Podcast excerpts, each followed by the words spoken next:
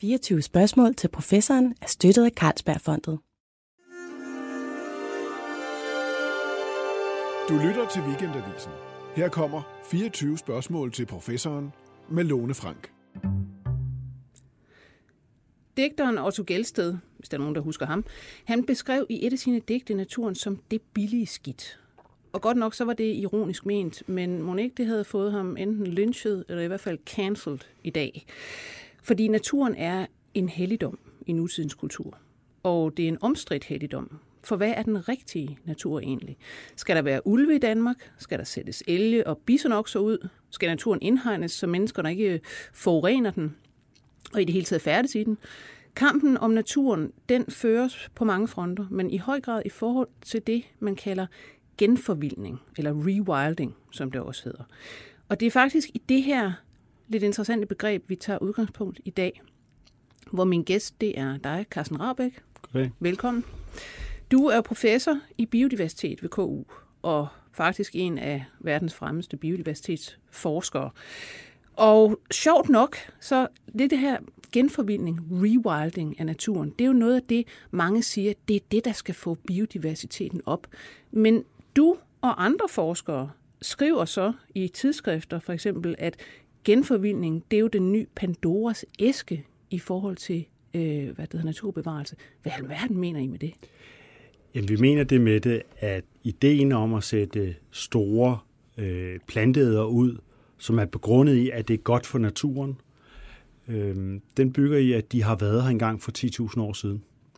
Når vi går ind som biologer og laver et eksperiment, for det her det er et eksperiment, mm. og sætter det ud, så er det ikke altid, vi ved, hvad der kommer ud af det. Så når vi åbner Pandoras boks, så kan der ske mange ting. Mm. Og der har været en tendens til i den her debat kun at snakke om de mulige positive ting, mens at erfaringer fra mange andre steder også viser, at der er negative ting. Men det grundlæggende er, at når vi gør det her i Danmark, så er det et eksperiment, og hvor vi havner hen, det kan vi ikke sige med sikkerhed. Nej. Så det er Pandoras boks. Men det prøver vi at, at tage meget mere fat i. Hvad er det, vi ved? Hvad er det, vi ikke ved? Hvor er det, det går fuldstændig galt? Hvor går det eventuelt godt? Men lad os lige få begrebet genforvildning eller rewilding øh, på hvad skal man sige, forklaret. Altså det, det kommer ligesom op i 1998 med et forskerhold, Soule og Nos. Hvad er det, der sker der? Jamen, vi har jo en biodiversitetskrise, og vi har et stort tab af arter, og der er rimelig enighed om, at øh, hvis vi skal sikre biodiversiteten, så skal vi sikre de naturlige processer, og vi skal sikre plads. Mm.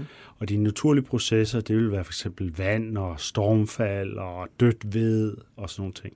Men den anden naturlige proces, som de begynder at snakke om, det er, at der mangler de her store dyr, som engang var på jorden, men som øh, er uddød. Mm. Øh, og de foreslår, at vi skal prøve at genskabe den oprindelige natur, ved at sætte de her store planteder ud, og egentlig også store øh, øh, rovdyr ud. Ja. Så simpelthen prøve at genskabe.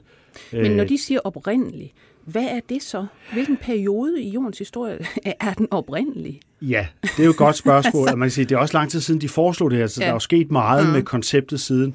Øh, men man snakkede meget i starten om det, der hedder den pleistocene rewilding, og det er det, der var i, i sidste istid. Og det er ligesom før, at mennesket begyndte virkelig at udrydde mm. mange arter.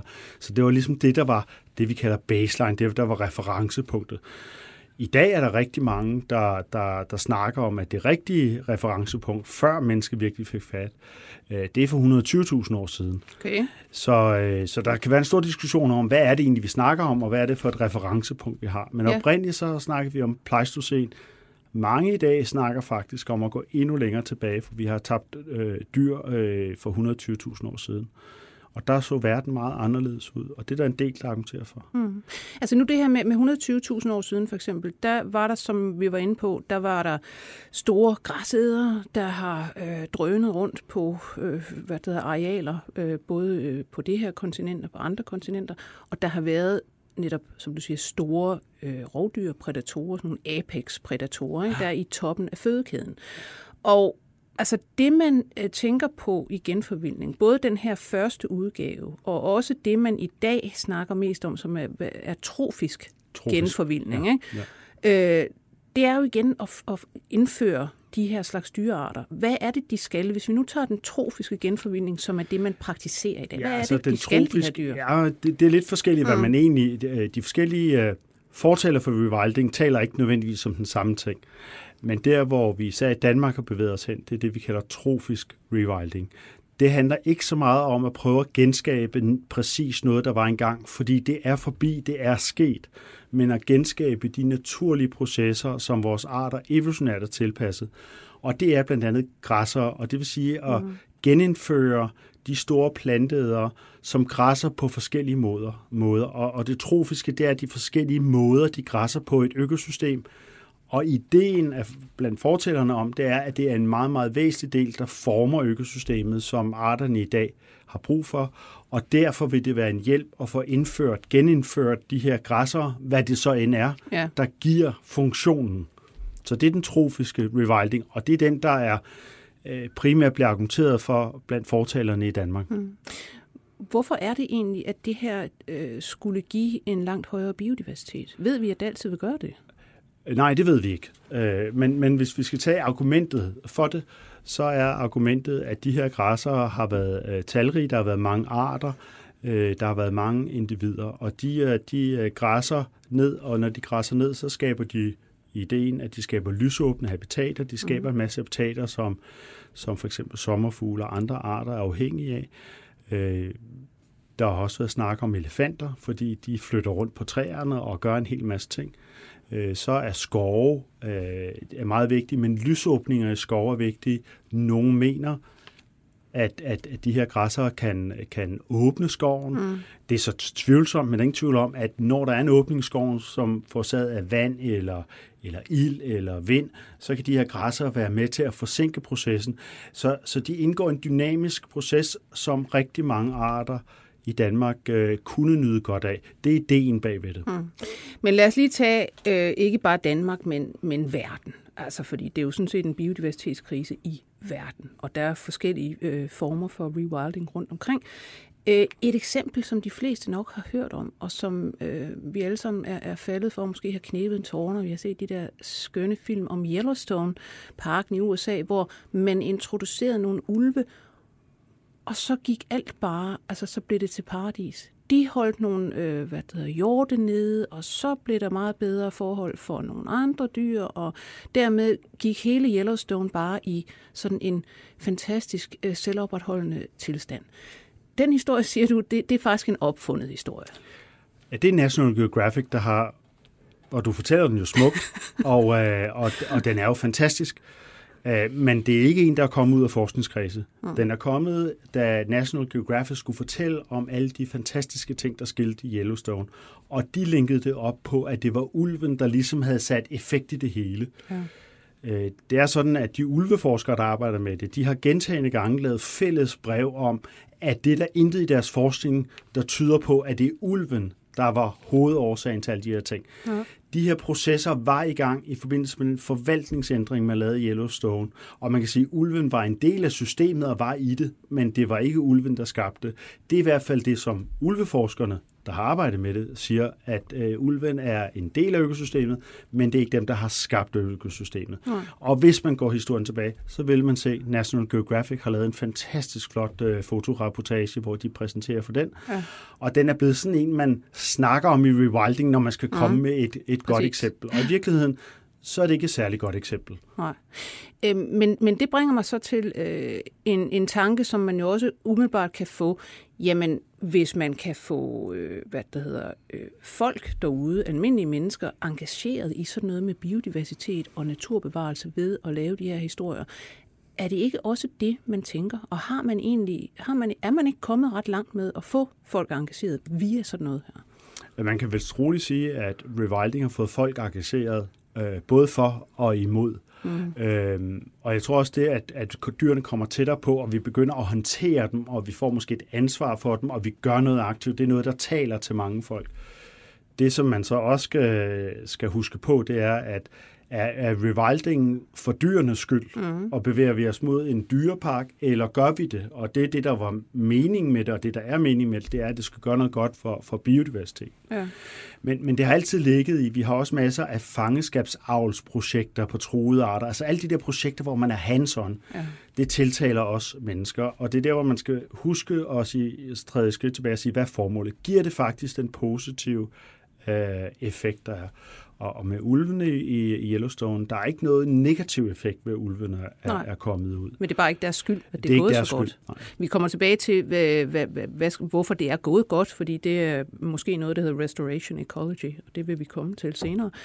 Men øh, jeg tænker på, der er vel også gode eksempler på, at man har øh, genintroduceret arter, og så især græsser, hvor det virkelig er gået godt. Altså det er noget med, at man har øh, sat bisoner ud i Kaukasus, for eksempel. Ja, altså den europæiske bison, øh, den, øh, den øh, faldt meget drastisk i bestandene, øh, og det begyndte øh, allerede for, for 25.000 år siden, mm. at den begyndte at falde. Vi har lavet noget forskning, og vi har lavet forskning med Esker Villerslev, der viser, at de her dramatiske fald i bisonbestanden, den europæiske bison, øh, det sker faktisk øh, øh, før mennesket begynder at have en påvirkning, mm. og det mm. sker som følge af klimaforandringer, fordi ja. i samme periode er der masser af klimaforandringer.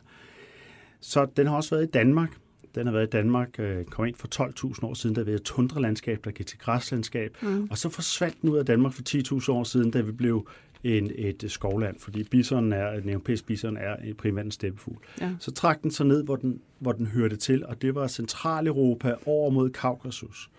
Og der blev den presset af mennesker. Der er ingen tvivl om, at den stort set blev udryddet. Der var kun en enkelt øh, øh, flok tilbage. Fra den har man, og den var i Beleveses i, i Polen, fra den har man fået opfor, og, øh, altså opformeret bestanden, men bruger den som rewilding-projekter forskellige steder. Der, hvor det faktisk har været en succes, det er i Kaukasus. For der har man fået, ført den ind i dens oprindelige kernehabitat, mm. som er noget steppelandskab med spredt skov, og man har ikke sat den bag hegn. Den har sådan set fået lov til at flytte rundt på sig, og når man har sat GPS-tracker på, så kan man se, at de flytter sig mange, mange, mange mm. hundrede kilometer, det ja. enkelte individ. Og det er det, vi skal sætte lidt op mod, når vi sætter bison ud på Bornholm i en grænskov, hvor de aldrig nogensinde har været i en habitat, de ikke hører til i, ja. på et meget lille område. Så Kaukasus er et, et godt rewilding-projekt, der virkelig har haft en succes i forhold til at, øh, at bringe en art tilbage, men også for økosystemet, for den er i dens rigtige økosystem. Mm. Man kan vel også sige, at det der med at bringe en art tilbage, det er vel sådan set lidt ligegyldigt, hvis vi tager en eller anden stor art, der måske, ja, den er karismatisk, som man siger, den er god på billeder, og man har lyst til at se på den, men, men hvis det ikke gør noget for selve økosystemet og biodiversiteten i øvrigt, så er det jo lidt ligegyldigt. Ja, det kan man sige, men, men der er ikke nogen tvivl om, at de her græsser i deres rigtige habitat, altså det kunne mm. være heste og bison ja. i steppehabitater, de, de gør en effekt. Og de gør især en effekt, hvis der er andre ting, øh, som, som øh, er en udfordring. Og i Danmark, der ja. har vi også masser af lysåben natur. Mm. Der er rigtig mange af de arter, vi rigtig holder af, der er den lysåben natur. Og vi har, øh, vi har et kæmpe problem med næringsstofsbelastning for luften, som kommer både fra landbruget og for byerne, og for, for, for trafikken, og det kommer fra ind- og udland. Og det gør, at vi har en, en kraftig næringsstofstilførelse til, til, til vores lysåbne natur, og det gør, at den gror til. Ja. Og, og det er her, hvor, hvor hvis man ser på rewilding, at det kan være et rigtig godt naturforvaltningsredskab øh, til at lave noget naturgenopretning mm. ved at sætte øh, store planteæder ud. Og i de lysåbne, der, det, der kunne man bruge øh, sådan noget som bison og, og hest. Og så kan man have en diskussion om, den vil være i Danmark eller mm. ikke være i Danmark, ja. men den gør i hvert fald en effekt, og den gør også noget positivt der. Men hvad en hest og en bison skal ind i en, i en, i en skov, det er en anden diskussion, ja. og de er nok ikke så naturlige der. Men egentlig er det jo meget sjovt, du, du sidder og siger her, at, at uh, det er ikke så godt, at, at tingene gror til. Altså, uh, man kan jo også finde et sted i, uh, hvad det hedder, i menneskets historie, uh, eller i verdens historie, hvor Danmark har været fuldstændig groet til med skov. Ja, altså. det, er jo, det er jo så den anden diskussion. Vi, vi, vi, altså Danmark er et mm. skovland. Ja. Altså vi har den her forandring fra tundra til, til, til, uh, til steppelandskab. Der har vi en masse steppedyr. De forsvinder faktisk ud, og det har ikke noget med mennesket at gøre. Det er blandt andet bison og, og hest, der forsvinder fra Danmark naturligt. Ja. Fordi Danmark bliver et skovland, og vi ved fra pollenundersøgelser, både i ind- og udland, at det har været ikke en tæt mørk skov, som man ja. gerne vil gøre til, men det har været en skov med, med dækkende kronetag, men med store øh, lysninger forårsaget af, af træfald eller stormfald og mm. ild. Og så har der i vores åer, som jo ikke er de der rendegraver, vi har i dag, de der øh, Ja. grøfter, de har gået over deres bredder i kilometers rækkefølge. Og hvis der er noget, der også slår træer en ihjel, slags så er lille det, Nilen. Ja, vi har floddeltager. Vi, kan ja. Vi er ikke så meget for at snakke om vores, flod, vores Nej. åer som floder, men det er floder, det var floder. De gik over deres bredder, og saltpåvirkning. Så vi har haft i Danmark et, et skovlandskab, mm. men med områder med, med lysåben natur. Mm. Og, og, og heri er der rigtig mange af de arter. Så når vi går længere frem, så har vi jo fældet al den skov. Altså i 1700-tallet, der er der jo Skulle, stort set øh, ikke en stamme tilbage. Der skulle bygge skibe. Der, er- ja, og, Og det, og øh, landbrug, og vi havde jo høslæslandbrug og sådan noget. Og så lavede vi faktisk et steppelandskab i Danmark. Mm. Og vi havde også 100.000 af, af køer og heste, som var store græssere, som i, i fra 1700 til 1850 blev sat ud. Ja. Og det skabte optimale vilkår for en rigtig mange af vores lysåbne arter. Men det er sådan set menneskeskabt. Ja. Og de er noget af det mest trængte i dag, hvor vi har fået et helt andet landbrug. Hvad er det for nogle arter, for eksempel? Jamen, du vil sige, øh, det her, det går virkelig imod... Jamen det er de fleste af vores, øh, vores sommerfuglearter, ja. Ja. og de fleste af vores, det vi betragter som engblomster, og alt det der, vi er ude og, og, og kigge mm. på, altså hele den flora og fauna, det, de er trængt. Ja. Og det er der, hvor man kunne bruge græsserne til at, at få den afgræsning og varieret afgræsning, som de her arter nyder godt af. Men så lad os se på, hvad det er, man gør herhjemme, fordi man gør jo faktisk noget. Altså, øh, der er for eksempel Naturpark øh, Mols Bjerge, mm. Hvor man har sat, øh, hvad det hedder, det er både kvæg og, og heste ud. Og så er man så blevet anmeldt her for nogle måneder siden, faktisk Naturstyrelsen øh, blev anmeldt, politianmeldt af en dyrlæge, fordi tilstanden af det her kvæg, det var simpelthen at det rene dyrplageri at se på. Øh, hvad er det lige, der sker sådan et sted? Jamen, der er forskellige øh, udsætninger, og der er nogle steder, det er gået mm. galt. Det er gået rigtig galt det sted. Ja. Og der skal man også være varsom med at sige, at så skal det altid gå galt alle andre steder, fordi vi har også øh, Mols Laboratoriet, ja. som er en privat institution, mm. som også har lavet det her. De er også blevet politianmeldt og politianmeldt og politianmeldt, og, og der har ikke været noget af de sager. Der er et GPS-halsbånd, der har gået galt. Mm. Øh, så, så der er gået noget galt i Naturstyrelsens projekt, det tror jeg også, de erkender, mm. og det har man lært af. Så der er selvfølgelig en, en, en, en dyreetisk øh, diskussion også om, når vi sætter øh, når vi sætter græsser ud bag hegn, Ja. så er der også et ansvar. Og en af de ting, jeg har påpeget, det er, at de områder, vi har, som er måske 1000 eller 2000 hektar, de er så små, så der kommer ikke en naturlig øh, bestandsdynamik blandt de store dyr. Og det vil sige, vi, vi, vi, det kan godt være, at de gør noget godt med hensyn til afgræsningen, men vi har et ansvar, fordi at, at når nu for eksempel heste, øh, de har det med at formere sig, som de fleste andre dyr, på et tidspunkt bliver det for mange, og naturligt, så vil heste presse en del af flokken ud, og den vil sprede sig ud. Det har en forhindret det. Ja. Øh, Så der ligger der noget ansvar, og det, øh, det, det tror jeg, det måde, det er meget diskussion har været på. Der er nogen, der meget gerne vil have, at det hele er vildt og naturligt. Men der Og man bare passer sige, sig selv. Ja, Altså, og det det, kommer det, det. ikke til at gøre. Nej. Vores områder er for små. USA har masser af erfaringer med heste, for eksempel. Ja. Og de steder, hvor, det, hvor de ikke er nødt til at gå ind og forvalte, øh, Det vil sige, de, gå, gå ind og skyde nogen ud? Ja, eller, eller tage, fodre, tage indi- eller- individer ud af... Nej, Ja. de fodrer ikke, øh, men tage individer ud af flokken, øh, fordi ellers bliver det for meget, og så er det, du kan få de her høje dødeligheder, Ja. og de er forårsaget af, at individerne ikke kan komme væk. Øh, der skal man op i, i typisk 3-4.000 hektar rigtig optimal græsnings øh, areal, og, og det har vi ikke i Danmark. Så, så det kan godt være, at vi får en positiv effekt nogle steder, mm. hvis vi gør det rigtigt, øh, men der er også et ansvar i øh, dyreetisk og adfærdsmæssigt, fordi vi sætter et hegn op, vi, vi giver dem ikke naturlige udfoldelsesmuligheder.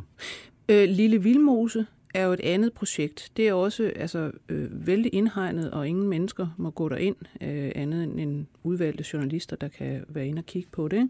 Og der går jo så blandt andet elge, og vildsvin, og, og det hele bliver også altså, skildret som meget paradisisk, når man, øh, når man læser artikler om det. Ikke? Er det også et område, der bare er for lille, og, og skal man i virkeligheden på sigt ind, og så skal man skyde nogle af de vildsvin, eller de elge, eller hvordan bliver det? Altså vildsvinene har været der i lang tid, og vildsvin er en, en, en art, vi virkelig mangler i Danmark. Altså hvis vi skal snakke om de arter, der, der betyder noget mm. i Danmark, så er det primært kronhjort. Ja. Det er vores urokse, som vi har mistet. Altså, den kan så erstattes af kvæg. Og så er det vildsvin. Det er sådan de tre hoved øh, ting, vi mangler. Og vildsvinene har jo været i, i Lille Vildmose øh, bag hegn, og de, de bliver også reguleret. Mm. Øh, så der, der går man ind og laver en aktiv regulering af dem. Elgen har en, en noget anden historie. Øh, det er jo en, en højmose, og det er en højmose. Ja. Danmark har faktisk nogle af Europas bedste højmoser, men de er stort set øh, væk i dag, så lille vildmose er der stadig. Og en så højmose, det er jo så sådan en, en underlig konstruktion, hvor der har groet en masse mos, altså spagnermos, øh, som så trækker en masse vand, og det, det dør jo så og bliver højere og højere og ligger ja. ovenpå. Altså, og, der bliver bygget det, op. Sådan. Ja, og, og, og det bygger op hele tiden. Mm. Det er faktisk noget af det bedste til at lære CO2 ja. øh, i de her klimakristider. Så, øh, så højmoser skulle vi egentlig have nogle flere af? Altså højmoser er et af de billigste øh, tiltag for at håndtere klimakrisen. Men, men det kræver vand. Det ja. kræver det vådt. Og i, der er givet et kæmpestort EU-projekt, og Ove Jensens fonde og kommuner og stater går ind i det her. Problemet, og jeg har siddet i en forskningsfølgegruppe til det, problemet er, at øh, på grund af den her nærings tilføres for luften, mm. så er der rigtig mange piletræer og andre buske, der spredt sig ud i højmosen, som normalt vil blive slået ihjel, fordi det er så vådt, og fordi der, der er andre processer, der ligesom er fjernet væk. Mm. Og det øh, de her øh, øh, birk for eksempel gør, det er, at de tager vandet, og ja. så kan du ikke genskabe en højmose.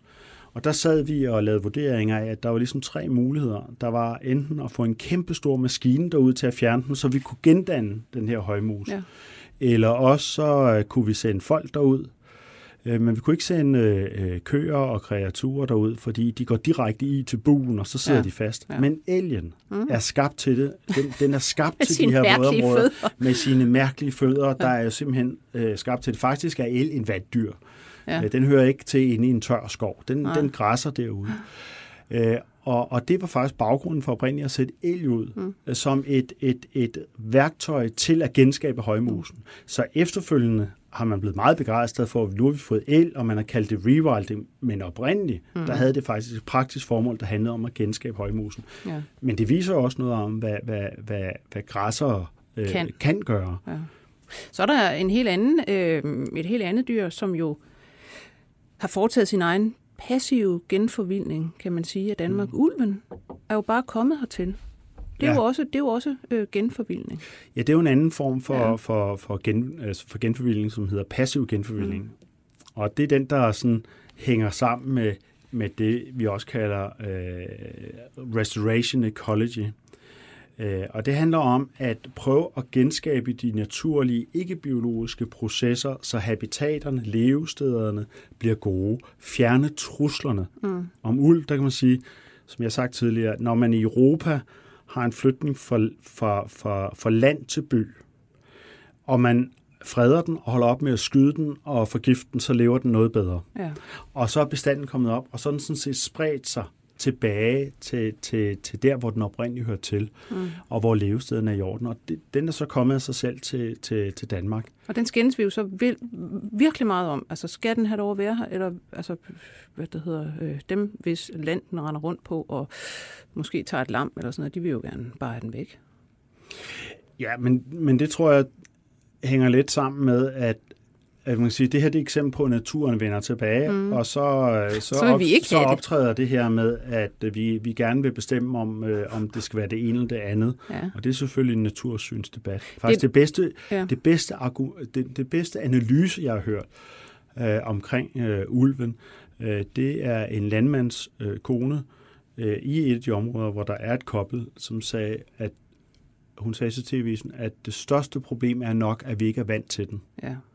Øh, og vi har jo mistet den på et tidspunkt. Mm. Hvis man går til Sverige, øh, Norditalien, hvis man besøger Rom næste gang, tager ud til Nationalparken, ja. Nord, øh, Nordspanien, masser af ulve, ikke den store panik. Nej. Øh, men der er mere, øh, det, det har også noget at gøre med at vende sig til det. Ja. Men det er jo lidt paradoks, at vi får faktisk, fordi at vores natur bliver lavet bedre, så får vi faktisk, at dyrene selv indfinder sig, Ja. Og, og der, der, der har vi sådan lidt, det må de ikke. Vi skal selv bestemme, at der kommer. Og så versus den her nye idé med, at nu sætter vi, laver vi naturnationalparker, Ja. og sætter et hegn op, og så Og så bestemmer vi, hvad vi sætter arter derud. ud, som Øh, vi gerne det vil er til at lave lidt noget, ja. et, et paradoks. Ikke? Ja. Og det er også her, hvor rewilding står i kontrast med, med restoration ecology. Ja, og før vi lige øh, går ind i restoration ecology og hvad det kan, så kunne jeg godt tænke mig lige at høre, hvordan står det egentlig til med bæveren? Altså, nu du sagde du før, at vi har, vi har jo floddeltager her i landet, og vi fik jo bæveren genindført, ikke? eller indført på et tidspunkt, fordi nu skulle den altså lave nogle interessante vandlandskaber. Hvordan går det med den? Jeg har ikke hørt til den Jamen, siden. den har det, den har det godt. Ja. Nogle vil mene, den har det for godt. Mm. Øh, vi har jo i Danmark brugt rigtig meget krudt på at få rindende vandløb. Bæ- Bæveren la- stopper jo vandløb til. Ja. Øh, den laver en masse dynamik. Og bæveren er et godt eksempel, fordi at når den går ind og gør det, så, øh, så, og, og så ændrer den sit miljø. Den er virkelig en, der ændrer sit miljø. Ja. Og det er der en masse arter, der nyder godt af. Men de skovorkidéer, der kommer under vand, de nyder ikke så godt af den. Nej. De, øh, de fisk, der skal være i, øh, i, øh, i strømmene, øh, vores strømmende åer, som bliver dæmmet op, de har det ikke så godt af den. Og det er det, vi også lidt mener med Pandoras boks. Når man går ind og sætter nogle dyr ud, så sker der mange ting, Ja. og vi kan ikke forudse det hele. Da man satte bæveren ud, så påstod man, selvom vi var en del, der sagde, at det ikke passede, at den ikke spredte sig. Mm. Fordi man ville gerne have sat den ud i Sønderjylland, og der har vi rigtig mange problemer med, med, med, med truede øh, arter i vores strømmende åer dernede. Så satte man ud i klosterheden, den er under kraftig spredning ned. Ja. Og man har også arbejdet med bæver. Altså argumentet for at sætte bæver ud var også, at den ville ikke komme her af sig selv. Men altså, bæversløb svømmer glimrende i brakvand og saltvand, så det er også et spørgsmål om bestanden omkring os bliver store nok, ligesom med ulvene, Ja, og at den så ja. kommer. Så det er også lidt mere, vi er utålmodige. Andre steder, der har man også sat bæver ud, ud fra argumentet trofisk rewilding. Altså nu skal ja. vi have lavet dynamik, og alt dynamik ja. er godt. Og det har man gjort i Argentina, for eksempel.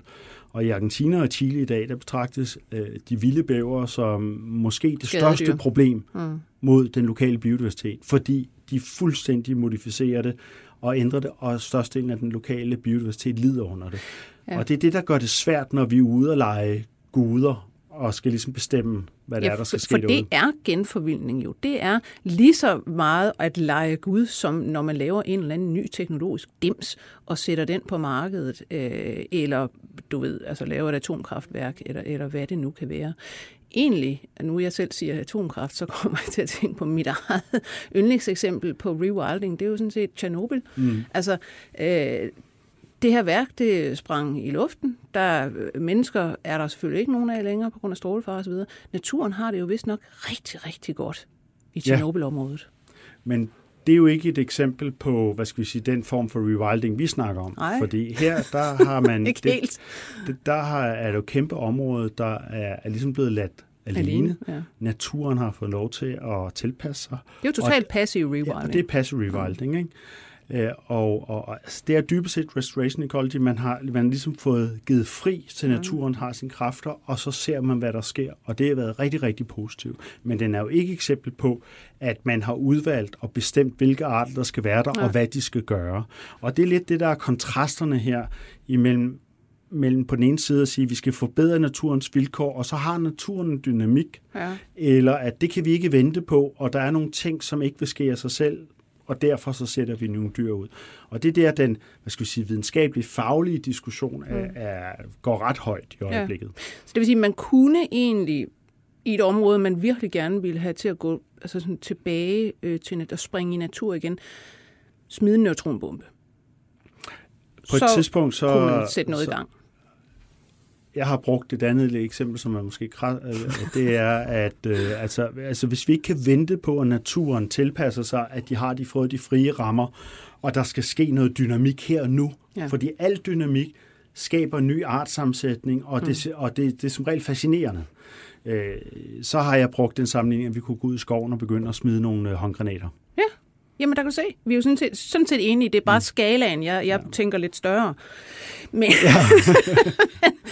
ja. øhm, hvad det hedder, tilbage til restoration ecology.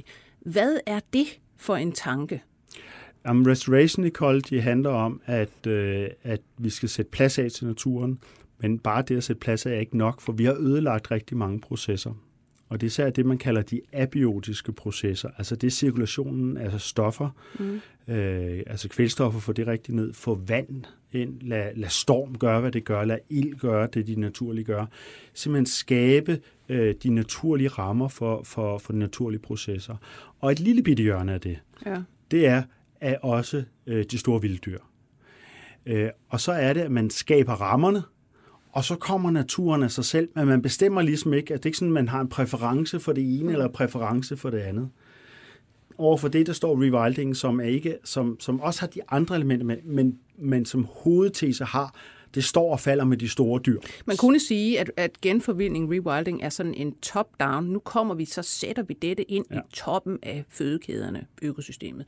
Mens at restoration ecology er ligesom bottom-up. Nu ja. retter vi på de vandløb, de næringsting sager, der er, altså grundlaget, ja. og så må det sgu selv ja. køre, som det vil. Så man kan sige, internationalt, nu snakker vi rigtig meget rewilding i Danmark. Mm. Internationalt, så er det det meste naturforvaltninger, det som for eksempel EU's biodiversitetsstrategi og, og det som FN's biodiversitetsstrategi går ud på, ja. det, er, det er restoration ecology. Altså ja. den her rewilding-idé med, at vi går ud og designer og sætter og sådan noget, øh, den er der begyndende at snakke om, men det er ikke den, der dominerer. Den er ikke, altså da IBES, det FN's biodiversitetspanel, lavede, hvad er årsagerne, og hvad skal man gøre, der er det, som vi diskuterer i Danmark, om at nu skal vi designe det og ja. sætte hegn sådan noget, det er simpelthen ikke en del af forslagene overhovedet.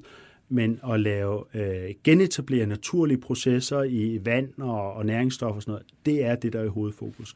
Så, så, så vi er lidt tilbage til den der menneskelige virketræng, ja. som jeg tror spiller ret meget med, nu gør vi det her. Og, Jamen er det det, vi lider under i Danmark i virkeligheden? At vi, vi vil helst ikke tænke for meget, vi vil hellere gøre noget? Jamen jeg tror også, vi lider under, at naturen har udfoldet sig og tilpasset sig igennem hundredvis, tusindvis af år, og du nævnte Tjernobyl, ikke? det har mm. også taget noget tid, ja, ja. før det begynder. Der tror jeg, at vi, vi mennesker er meget utålmodige. Og det der med at, at lade naturen nu være natur og passe sig selv, det vil vi godt skynde lidt på. Mm. Og, og så laver vi alle mulige ting, som skal skynde på det. Selvfølgelig ud fra uh, en positiv, at vi, det her det er noget, der mangler, vi vil gerne kreere noget. Men risikoen er, at når vi går ind og gør det her, så begynder vi faktisk at kreere noget, der, der ikke nødvendigvis er naturligt. Så vi får selvfølgelig et eller andet ud af det, og vi kan også favorisere noget, men det er ikke sikkert, at det bliver særligt naturligt. Og basalt set, så, så skyldes det nok, at vi har travlt. Ja. Altså med hensyn til travlt, øh, nu tænker jeg også på, at der tales jo meget om at ganske almindelige mennesker med villahaver og folk med det boet til grøftekanter, og som kommunen kommer og slår og alt det her. Hjælper det noget? Vil det hjælpe noget i Danmark, hvis folk for eksempel altså, lad deres øh, villahaver sådan være lidt mere vilde og med ukrudt, og der være med at, at hvad det hedder, tage hver eneste stykke træ hen i kompostbunken og så videre, så videre, og at kommunerne lader være med ude på landet måske at slå grøftekanterne og alt det der. Er det noget, der batter noget, eller er det bare romantik? Uh, svaret er så kedeligt som ja og nej. uh, hvis, men vi skal, vi, skal, vi skal også spørge os selv, hvad er det, det skal mm. hjælpe på? Mm. Nu, de, de fleste så, tænker nok sommerfugleinsekter. Ja. Så der er ingen tvivl om, at gør vi alle de ting, og jeg er haveejer, mm. og jeg laver rigtig mange ting, for jeg vil gerne have øh, et rigt øh, dyreliv i min have. Så jeg gør mange af de der ting, fordi så kommer der flere øh, øh, altså flere insekter og svigerfluer og sommerfugle og sådan noget. Er det vejen frem og redde det den danske biodiversitet og de 20 procent arter, der er truet? Nej, det gør det ikke. Nej. Ikke direkte i hvert fald. Så vi kommer ikke til at redde vores biodiversitet ind i vores haver eller i byerne. Det, der skal vi sætte øh, plads af ude naturen til at have rigtig vild natur. Det, mm. det er en nødvendighed. Men der, hvor jeg tror, det kan gøre en stor forskel, det er, at hvis vi skal håndtere den danske biodiversitet, så kræver det prioritering af ressourcer. Mm. Og hvis man ikke kender noget, eller har et forhold til noget, så elsker man det heller ikke, eller har mulighed for at elske det, og så prioriterer man det heller ikke så meget. Så det er i de her år, at der faktisk, vi, vi tager mere og mere natur tæt på os i haverne og inde i byerne. Mm. Det tror jeg faktisk på den lange bane er utrolig væsentligt for vores samfundsprioriteringer af, at den der natur ja. er faktisk rar. Øh, og vi vil også godt have mere af den, og det er fint, vi har det herinde, men det er også super fedt, at der er noget rigtig vild natur, vi en gang imellem kan tage ud og, og se på. Så på den måde tror jeg faktisk, at den her hvad skal vi sige, øh, øh, vild med vilje tankegang i vores haver og byer er, er rigtig, rigtig positiv. Fordi den er bevidstgørende. Den er bevidstgørende, mm. og, og vi har haft det med kulturradikalismen, hvis vi ser det på det, du nævnte, øh, naturen det billige skidt. skidt, som var en reference ind i den debat, der var mm. der, hvor Storm P faktisk var rigtig anti. Nej, PH. PH, ja. ja. Storm, PH var rigtig anti. Altså, det var den der med, at der, der er menneskesamfundet, og så er der naturen derovre. Ja. Og meget af det her er et opgør med det. Øh, og det tror jeg er en væsentlig drivkraft for, at, øh, at, at vi faktisk træffer nogle beslutninger, hvor vi prioriterer penge til, at vi har plads ja. til vild natur i Danmark. Hvis du skulle prioritere øh, og, og, og hvad skal man sige, gøre noget, var det så simpelthen at, at se anderledes på de arealer, vi nu har til rådighed, det vil så skov, eller altså det er lidt hede, der er tilbage og sådan noget. Øh, altså, hvad ville du gøre for at, at få maks natur ud af alle de her ting, og maks, hvad skal man sige, biodiversitet og dynamik? Altså, jeg har, jeg har sagt et mantra i mange mm. år, og det hedder, at øh, den væsentligste ting, vi kan gøre for naturen, det er at give den plads. Mm. Og den næstvæsentligste ting, det er at give den plads, og den tredje væsentligste ting, det er at give den plads. Hvis der ikke er plads, kan du ikke leve. Nej. Så det handler simpelthen om, at vi skal sætte plads af. I øjeblikket har vi måske 1-2% god natur i Danmark. Det EU-strategi, der kommer, som Danmark har tiltrådt, siger, at der skal være 30% som gennemsnit i, øh, i Europa. Så vi skal Fra til at... 2 til 30? Ja, det står ikke, det skal det, være i Danmark, nej. men som gennemsnit, og alle ja. lande skal løfte. Men så, hvor meget betyder det i gennemsnit? Hvor meget skal man løfte? Ja, men altså, der er ingen tvivl om, at vi skal sætte meget mere plads af i Danmark. Så lad os bare sige, at vi skal op på 20 procent. Kan det lade sig gøre? Det kan sagtens lade sig gøre. Vi har rigtig meget produktionsskov. Nu bliver ja. der jo lagt noget ud til urørt skov, 75.000 hektar. Øh, og vi har rigtig meget øh, landbrugsland, som kun bliver dyrket, fordi det kun betale sig, fordi vi giver EU-tilskud til det. Vi ja. kunne også give EU-tilskud til at lade være med at dyrke det, for vi tjener ja. ikke noget på det, og Nej. der er ikke den store. Så, så der, er, der er lavet flere undersøgelser, der viser, at vi sagtens kan uden en samfundsøkonomisk sætte 20 procent plads af.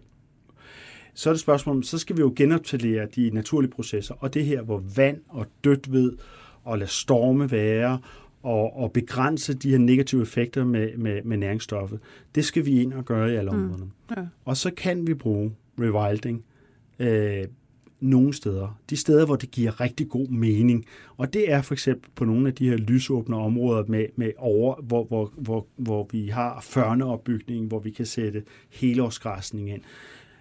Men det, vi skal, det, der ikke giver så stor effekt, det er for eksempel op i Gribskov at sætte 2,5 meter stort hegn mm. for at sætte øh, 9-11 elge ud. Ja øh, i et område, hvor de aldrig nogensinde har eksisteret før, i øvrigt en habitat, der ikke er rigtig er velegnet til det, og det har ikke ret meget stor biodiversitetseffekt. Så det er mest fordi, der er nogen, det er elge, og det er ja, nogen, der de gerne vil have den. Ikke?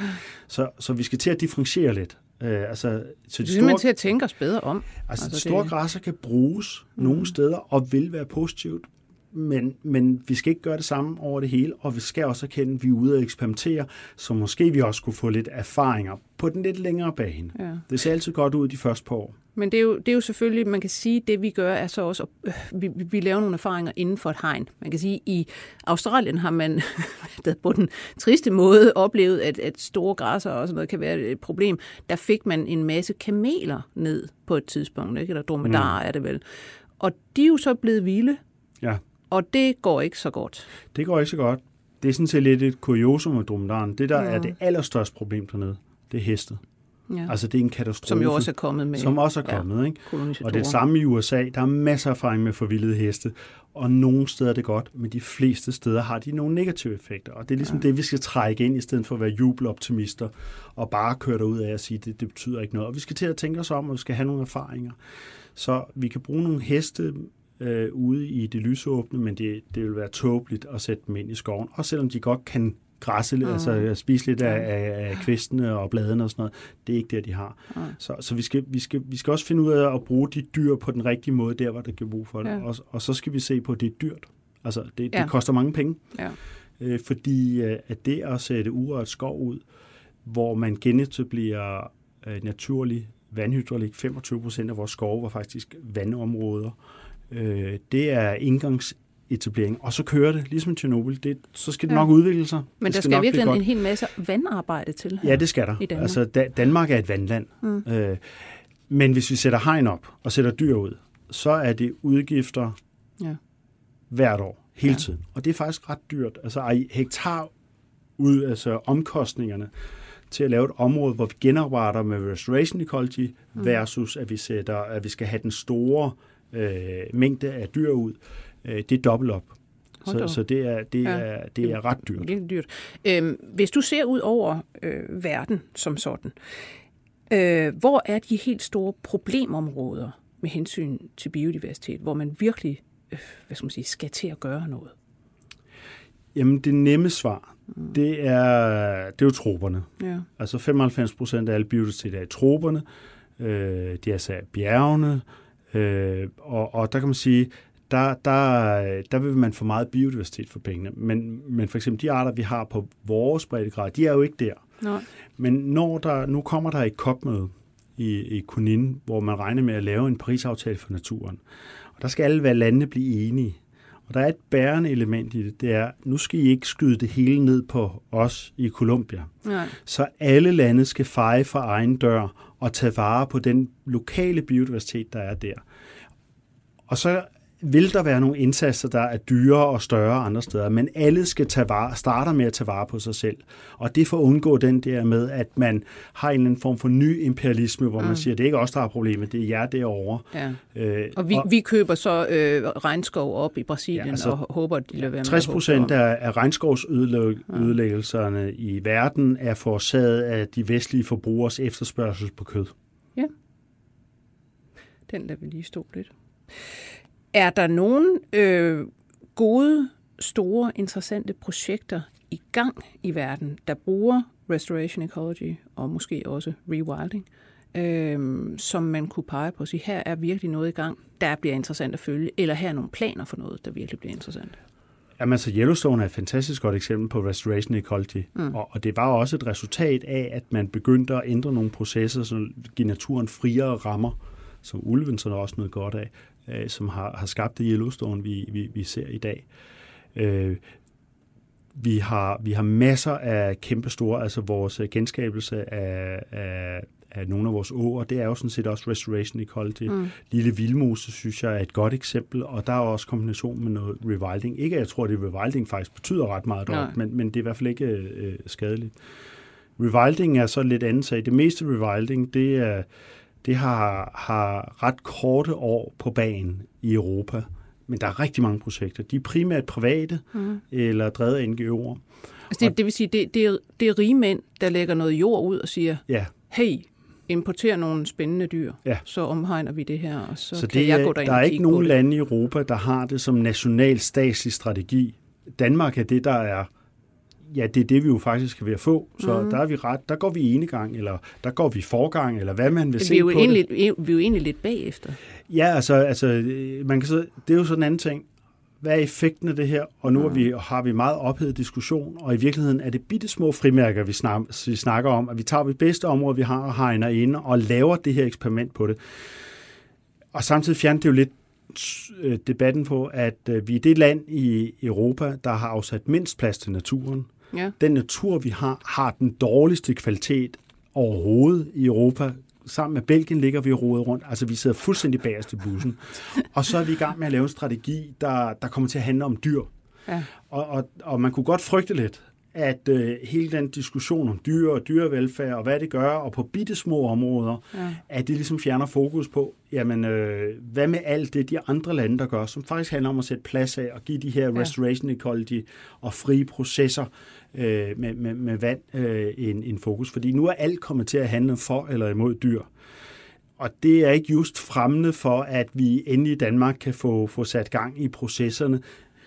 Når, når du spurgte i starten til, at den her idé, eller den EU-beslutning, der er om 30 procent, Mm, mm. og, og, og vi har næsten ikke noget, og jeg Nej. tror, at de fleste danskere og også politikere på beslutningstager sidder og siger, hold da op. Det gør man ikke så meget i de andre lande, for de er ikke ret langt fra. De har det Nej, faktisk. de har det faktisk, ja. Så, så, så vi har en kæmpe udfordring. ja. Og der kan man sige, den får vi ikke løst ved at tage eksisterende naturområder og hegne dem ind og sætte dyr ud. Nej. Det kan være, det er godt i punktet, men det løser ikke den store udfordring, vi har. Og man kan, der er en risiko for, at vi fjerner fokus fra det, vi burde gøre. Ja. Hermed er der lagt op til rigtig meget mere, og måske mere interessant, og måske mere oplyst debat. Jeg vil sige tusind tak til dig, Carsten Rabeck, fordi du kom. Selv tak. Professor i biodiversitet ved Københavns Universitet. Jeg skal sige, at vi var i dag produceret af Simon Ejby Schmidt. Jeg hedder Lone Frank.